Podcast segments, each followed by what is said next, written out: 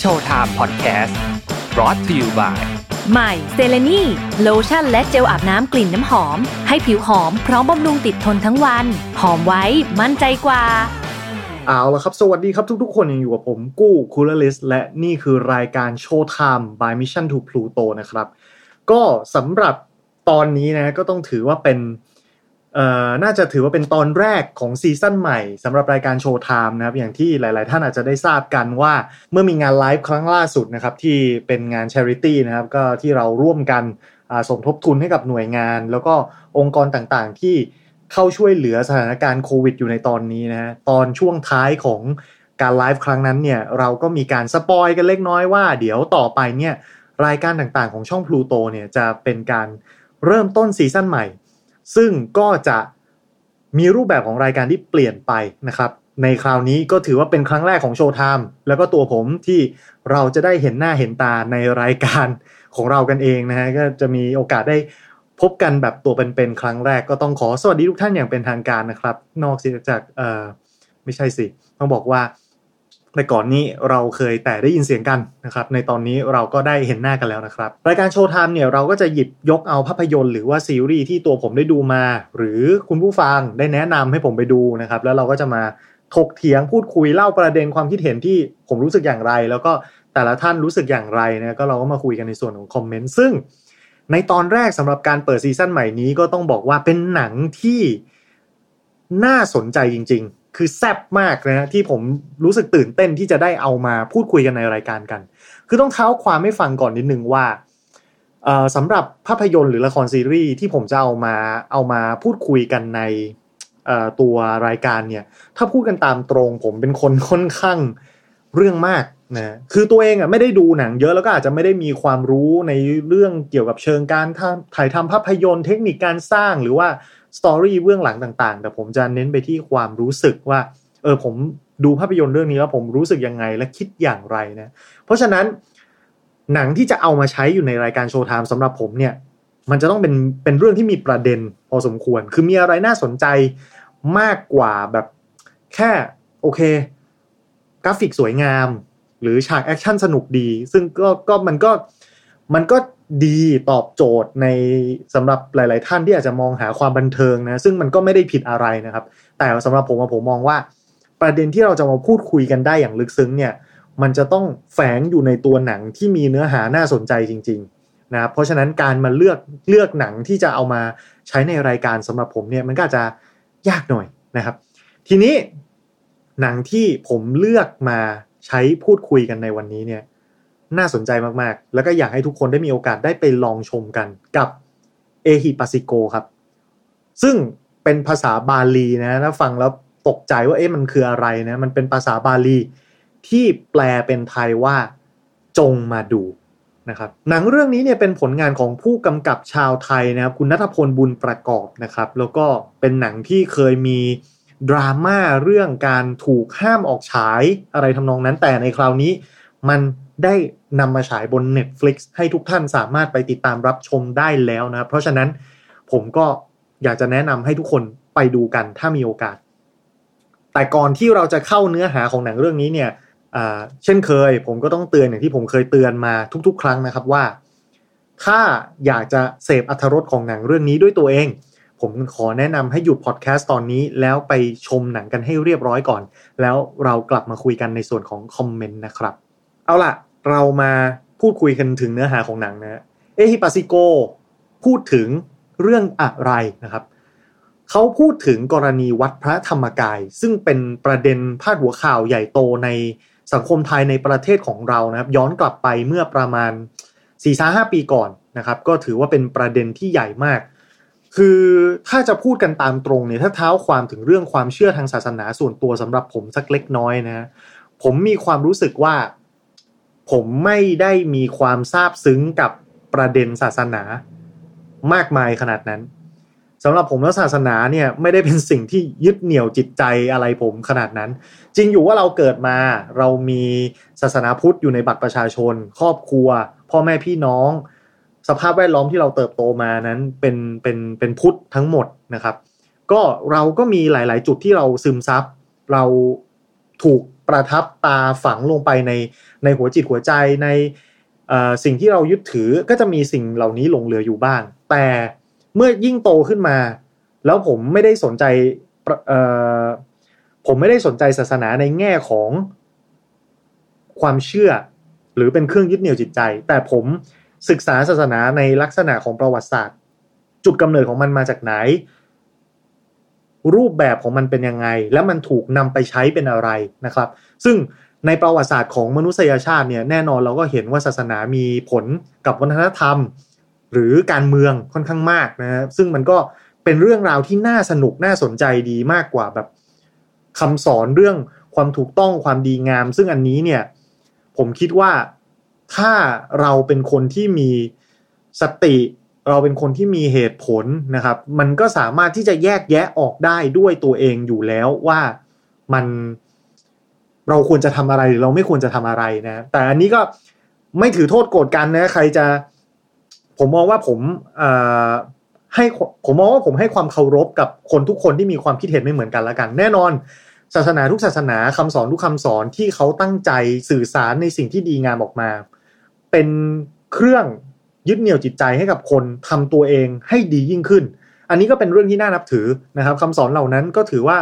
เป็นข้อดีเป็นเรื่องที่ดีก็เป็นสิ่งที่น่าเลื่อมใสนะครับ ไม่มีปัญหาถ้าใครจะจะยึดถือศาสนาถึงแม้ว่าผมอาจจะไม่ได้เชื่อเรื่องศาสนามากนัก โอเค นี่คือจุดที่อยากจะเคลียร์ให้ทุกท่านที่รับชมได้เข้าใจกันตั้งแต่แรก ทีนี้เรื่องราวเกี่ยวกับพระธรรมกายเนี่ยมันเกิดอะไรขึ้นนะคือหนังเรื่องนี้เนี่ยถ้า ถ้าใครจำได้สถานการณ์บ้านเมืองย้อนกลับไปสมัยที่ยังมีวัดพระธรรมกายอยู่ ผมซึ่งเป็นคนที่ไม่ได้อินกับศาสนา แล้วมีมุมมองที่เหมือนกับคนที่ยืนอยู่ไกลๆแล้วมองเข้ามา ผมรู้จักกับวัดพระธรรมกายในลักษณะที่เขาจะมีงานใหญ่ ๆ เกิดขึ้น เช่นบวชพระสงฆ์พร้อมกันแสนรูป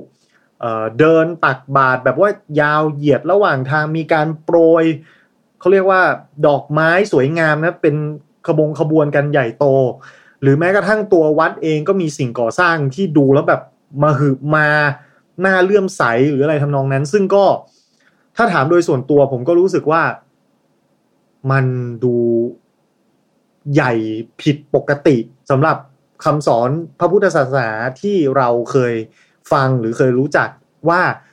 พระพุทธศาสนาสอนให้ส่วนใหญ่แล้วก็จะเป็น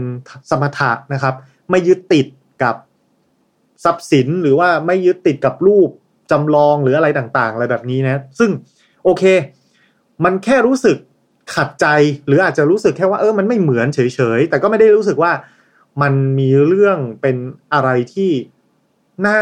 เดือดร้อนสำหรับเรา เพราะว่าเราก็ไม่ได้เชื่อเราก็ไม่ได้ไปลงทุนอะไรในจุดนั้นใช่ไหมก็รู้สึกว่ามันไม่เกี่ยวกับเรา แต่ทีนี้วัดนี้เนี่ย วัดพระธรรมกายเนี่ย กลายเป็นประเด็น controversial คือมีเรื่องถกเถียงกันในสังคมที่ค่อนข้างจะกว้างขวาง นั่นก็คือมันมีกลุ่มคนที่เป็นลูกศิษย์ลูกหาเลื่อมใสในคำสอน เลื่อมใสในแนวทางปฏิบัติของวัด กับกลุ่มคนที่รู้สึกว่ามันผิดปกติ แล้วต้องต่อต้านแล้วรู้สึกว่าคัดค้านสิ่งที่มันเกิดขึ้นนะ บุคคลทั้งสองฝ่ายก็มีการต่อสู้กันอย่างรุนแรงทางความคิด ซึ่งหนังเรื่องนี้พยายามที่จะนำเสนอให้ทุกคนเห็นว่าเขาคุยกันเรื่องอะไร คนที่มีส่วนเกี่ยวข้อง มีความคิดเห็นอย่างไร และคนที่อยู่รายล้อม วิพากษ์วิจารณ์เหตุการณ์ที่เกิดขึ้นนี้ มีความคิดเห็นอย่างไร ซึ่งน่าสนใจมากๆ หนังไม่ได้ตัดสินนะครับว่า ใครถูกใครผิด หนังแค่เล่าเรื่องราวที่เกิดขึ้น แล้วก็ทำให้คุณผู้ชมไปตัดสินใจกันเอง คิดกันเองเชื่อกันเองว่า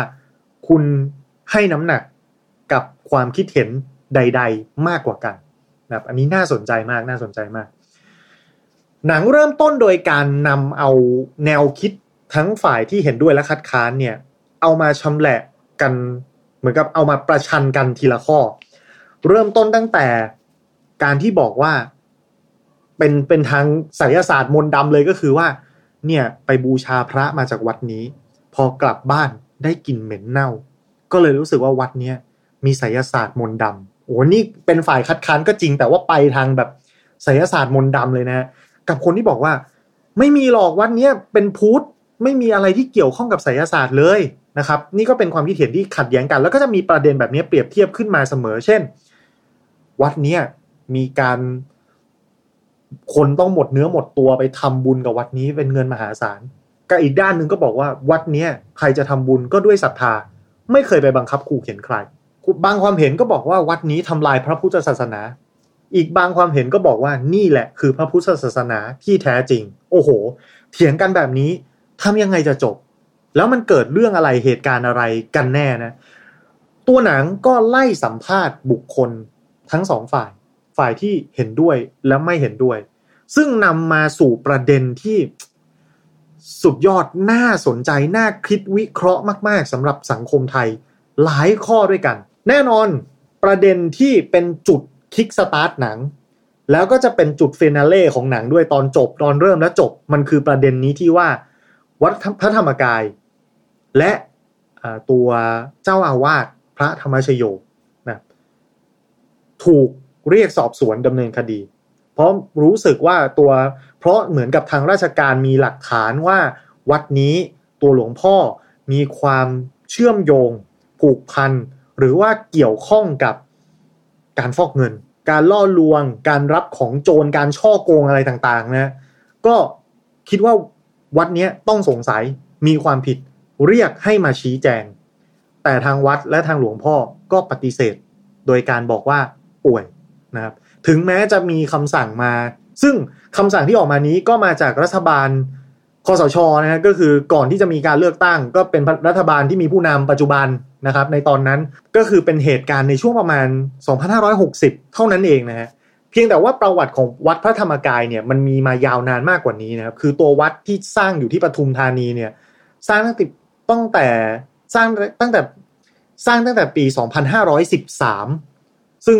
ปัจจุบันนี้ 64 นะฮะก็คือตั้งมาตั้งแต่ตอนนั้น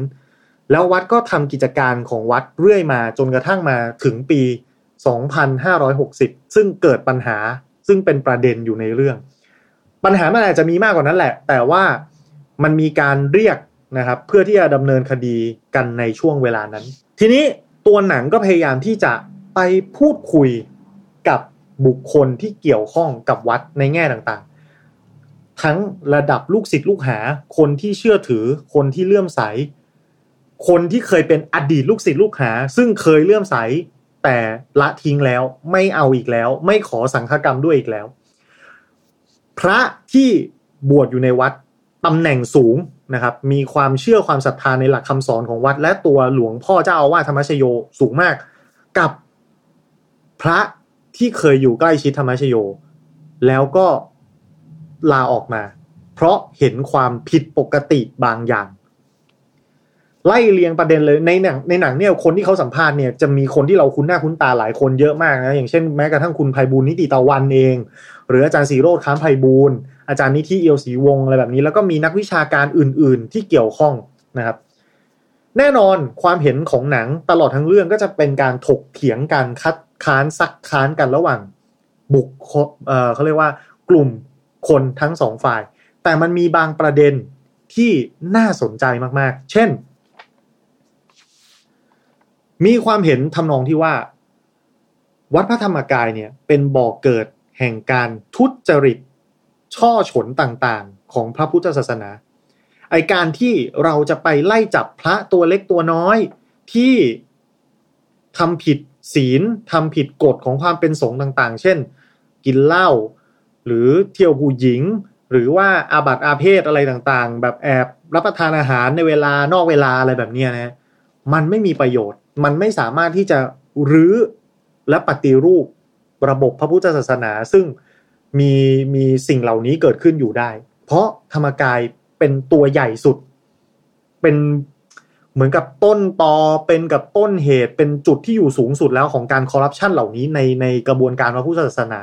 ต้องจัดการให้ได้ มีการพูดถึงมีการมีการให้ความเห็นว่าวัดพระธรรมกายเนี่ยเป็นการสะท้อนภาพลักษณ์ของสังคมไทยว่าจริง ๆ แล้ว ศาสนาพุทธแบบไทยที่เราเชื่อถือที่เรายึดถือกันเนี่ยมันไม่ได้สวยงามอย่างที่เราคิดคำสอนหลาย ๆ อย่างของพระธรรมกายเนี่ยมันมีมันมีความเป็นทุนนิยมเข้ามาเกี่ยวข้อง มันมีความเหมือนกับแบบว่า บางท่านอาจจะเคยได้ยินนะ ยิ่งบริจาคเยอะยิ่งทำบุญเยอะก็จะได้ไปอยู่ในสวรรค์ชั้นที่สูงขึ้น ซึ่งมันฟังดูแปลกๆ และขัดขัดกับแนวคิดเถรวาทซึ่งถือว่าเป็นเป็นพุทธ conservative พุทธที่เหมือนกับเอ่อเป็นเวอร์ชัน original ที่สุดที่มีนะครับที่มีอยู่ แต่ว่าธรรมกายเนี่ยพยายามที่จะเอามาปรับปรุงคำสอนหลาย ๆ อย่าง ซึ่งแม้ว่าเขาจะสอนศาสนาพุทธเดียวกัน มีเนื้อหาตรงตามพระไตรปิฎกแต่ก็มีหลาย ๆ อย่างที่ ถูกเพิ่มเติมเข้าไป ไม่ว่าจะด้วยเหตุผลอะไรก็ตามแต่ว่าจะจะจะทำให้คำสอนเขาฟังง่ายขึ้นคำสอนของเขามีสีสันมากขึ้นน่าเลื่อมใสมากขึ้น หรือจะอะไรก็แล้วแต่นะครับแต่ว่ามันก็มีคนมองว่ามันไม่ตรง แล้วเมื่อมันมาผนวกกับความความมีอยู่ของสังคมไทย รูปแบบของคนไทยที่อาจจะมาผนวกกับเรื่องของการทำบุญแข่งกันเอาหน้าเอาตา หรือว่าบูชาวัตถุอะไรที่มากผิดปกติ มันเลยทำให้ภาพมันเลยทำให้ภาพของธรรมกายเนี่ย สะท้อนความเป็นไทยจริง ๆ ที่มันไม่สวยงาม และเราไม่ชอบ และเราก็รู้สึกว่ามันไม่ถูกต้องทั้งทั้งที่มันมีอยู่จริง ๆนะครับ มีความเห็นทำนองว่า วัดพระธรรมกายคือความพยายามที่จะหาที่อยู่ที่ยืนในสังคมไทยสมัยใหม่ ที่ศาสนานั้นไม่มีความจำเป็นนะถ้าย้อนไปในอดีต วัดมีความจำเป็นในการสั่งสอนเด็กหรือว่าสอนหนังสือเป็นศูนย์รวมวิทยาการในด้านต่างๆ ไม่ว่าจะเป็นการแพทย์หรือความรู้ ถ้าใครอยากจะรู้อะไรก็ต้องมาเรียนที่วัด แต่ในยุคสมัยใหม่ รัฐทำหน้าที่ต่างๆ เหล่านี้แทน ไม่ว่าจะเป็นเรื่องการดูแลสารทุกสุขดิบนะครับ การให้การศึกษาการดูแลสุขภาพหรือว่าอะไรต่างๆ รัฐมาทำหน้าที่แทนวัดมากมาย และคนที่มีความรู้สึกคล้ายๆ ผม ก็น่าจะเพิ่มมากขึ้นทุกวัน คนที่มองเห็นว่าศาสนามันก็ก็ไม่ได้สำคัญอะไรกับเราขนาดนั้น เรายึดถืออย่างอื่นได้ ถ้าต้องการความสงบเรียบร้อย ก็พึ่งพากฎหมาย หรือกระบวนการทางสังคมใด ๆ อื่น ที่ไม่ใช่ศาสนาอะไรแบบนั้นก็เกิดขึ้นทุกวัน สิ่งที่พาวากายทำคือการปรับตัวให้เข้ากับโลกยุคสมัยใหม่ โดยการเพิ่มสีสัน และคำสอนอะไรบางอย่างเข้าไปอะไรแบบนี้เป็นต้นนะเพียงแต่ว่า คนจะมองว่ามันเอฟเฟกตีฟหรือมันบิดเบือน อ่าอันนี้ก็เป็นความรู้สึกที่ต้องมาถกเถียงกัน มีประเด็นหนึ่งที่ผมชอบมาก ก็คือเขาในในในตัวหนังเนี่ยมันมีส่วนที่ทีมงานไปสัมภาษณ์พระที่เคยใกล้ชิดกับท่านเจ้าอาวาสนะพระธรรมชโยนะเขาบอกมาว่า เหมือนเขาเห็นเคสกรณีที่คนบริจาคให้วัดจนหมดเนื้อหมดตัวกันไปมาก แล้วเขาก็เห็นว่าชาวบ้านเดือดร้อน และวัดไม่ควรจะหาเงินด้วยวิธีแบบนี้ อันนี้เป็นหลวงพ่อที่ทำงานใกล้ชิดกับธรรมชโยนะ เสร็จแล้วเขาก็เลยไปแจ้งเรื่องนี้กับพระธรรมชโย พระธรรมชโยก็ตอบกลับมาว่า ท่านเมตานันโทก็คือเป็นพระที่พูดถึงนะครับ ท่านรู้หรือไม่ว่าหลวงพ่อเป็นใคร ถ้าท่านคิดว่าหลวงพ่อคือธรรมชโยเจ้าอาวาสวัดพระธรรมกาย แล้วแล้วก็ท่านเข้าใจผิดซะแล้ว คือประโยคตอนที่พูดแบบเนี้ยมันเป็นจังหวะเพสซิ่งวิธีการพูดวิธีการปูเรื่องมาที่ ผมไม่ได้ดูหนังสยองขวัญอยู่นะ แต่ผมกลัวเลย คือรู้สึกขนลุกขึ้นมาเลยว่า โอ้โห ถ้ามีใครสักคนมาพูดกับเราแบบเนี้ยมันไม่ใช่การข่มขู่คุกคามที่ฟังดูรุนแรง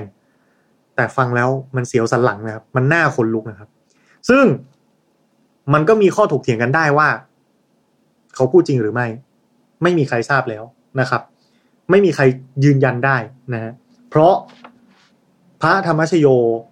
หลบหนีไปแล้ว หายหายตัวไปไม่มีใครสามารถตามเจอได้ นับตั้งแต่วันที่มีการบุกวัดพระธรรมกายนะครับ โดยเจ้าหน้าที่ DSI นะครับ เมื่อ